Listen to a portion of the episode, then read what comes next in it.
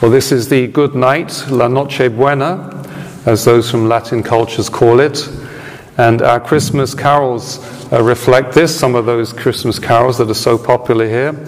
Silent Night, Holy Night, in which we recall how a Virgin Mother, and what a mystery that is, and her holy, tender, mild infant, infant sleep in heavenly peace.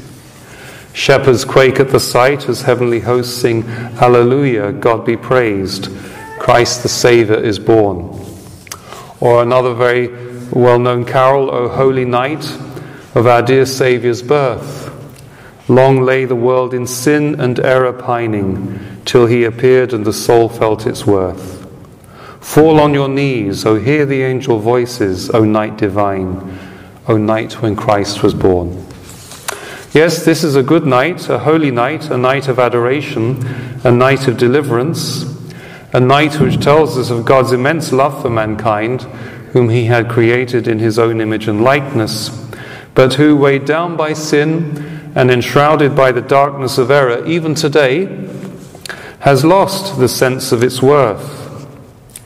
This feast is a yearly reminder of our great worth, the worth of our souls afflicted as we remain to a greater or a lesser degree by our own sinfulness and sometimes caught in the darkness of error, this feast moves us to hope that we can overcome our sins and come to the knowledge of the truth the truth about God, the truth about ourselves, and truth Himself who lies in the manger. That little baby is, in a sense, all we need to know because he is Jesus Christ, the way, the truth, and the life. St. Leo the Great says of today Be conscious, o, o Christian, of your dignity. You have been made partaker of the divine nature. Do not fall again by a corrupt manner of life into the beggarly elements above, above which you are lifted. Remember whose body it is of which you are a member, and who is its head. Remember that it is He who has delivered you from the power of darkness and has transfer- transferred you into God's light and God's kingdom. The same saint tells us that it would be unlawful for anyone today to be sad. For he says, Today is life's birthday, the birthday of that life which, for us mortal creatures, takes away the sting of death and brings the bright promise of an eternal hereafter. And the humility of a God who becomes man for love of us should surely remind us of our soul's worth. But it calls us also to corresponding humility in return. If you ever visit the Church of the Nativity in Bethlehem, you will find that in order to enter, you will have to pass through the so called door of humility. And that door was successfully lowered over the years to force even the highest and most important of dignitaries to dismount from their horses in order to enter. Everyone, important or unimportant in the eyes of the world, has to bow and bend low to pass through that door so that they can make their way to the spot where Christ was born, there to kneel before the place where the God who saves us was born. As the carol puts it, Fall on your knees. O hear the angel voices, O night divine, when Christ was born. I hope that before you leave tonight, you will come to contemplate the nativity scene here in the church, and maybe you have nativity scenes also erected in your homes. Do not be embarrassed to kneel a moment before that nativity scene. You will not be worshipping the statues that make up the crib but rather the mystery that they represent. As we kneel before the unchanging truth, who is Jesus Christ, we kneel before the unchanging truths that he came to proclaim. There can be no new epoch in the church. Like Christ, the church is the same yesterday, today, and forever. Forever young what was true 2,000 years ago is true today. And he who is truth himself and who took flesh 2,000 years ago is alive today in His church. It will never be the church that is behind the times, for the church is beyond time. It is the times who must come into line with the church, with those eternal truths that can never change.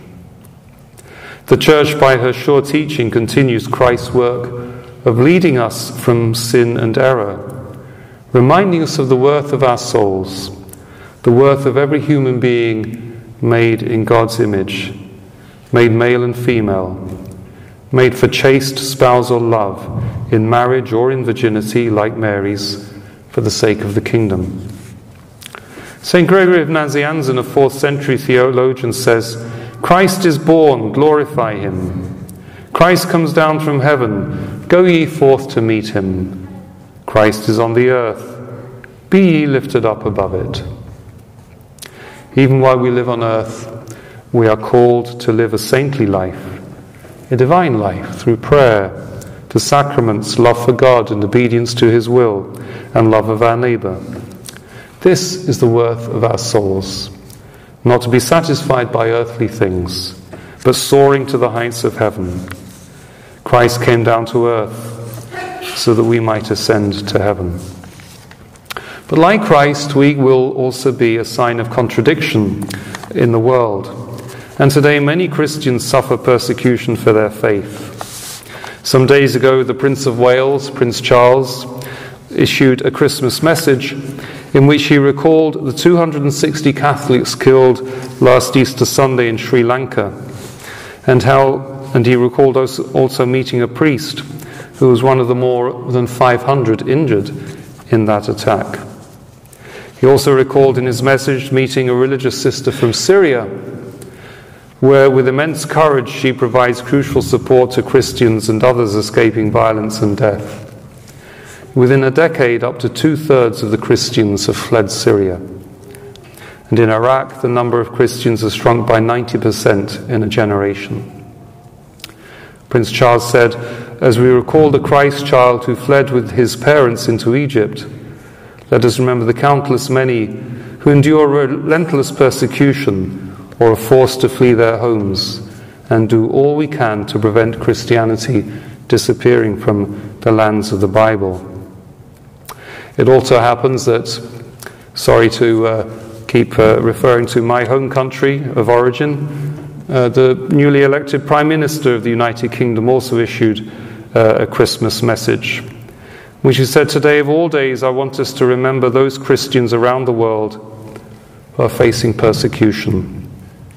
For them, Christmas Day will be marked in private, in secret, perhaps even in a prison cell. But we don't need to go that far away to find the persecution of Christians.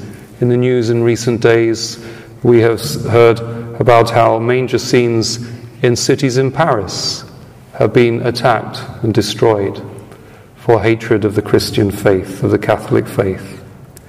It is with us in our culture that our faith is being persecuted. Prince Charles, referring to that Syrian sister, said that he, she gave him a gift.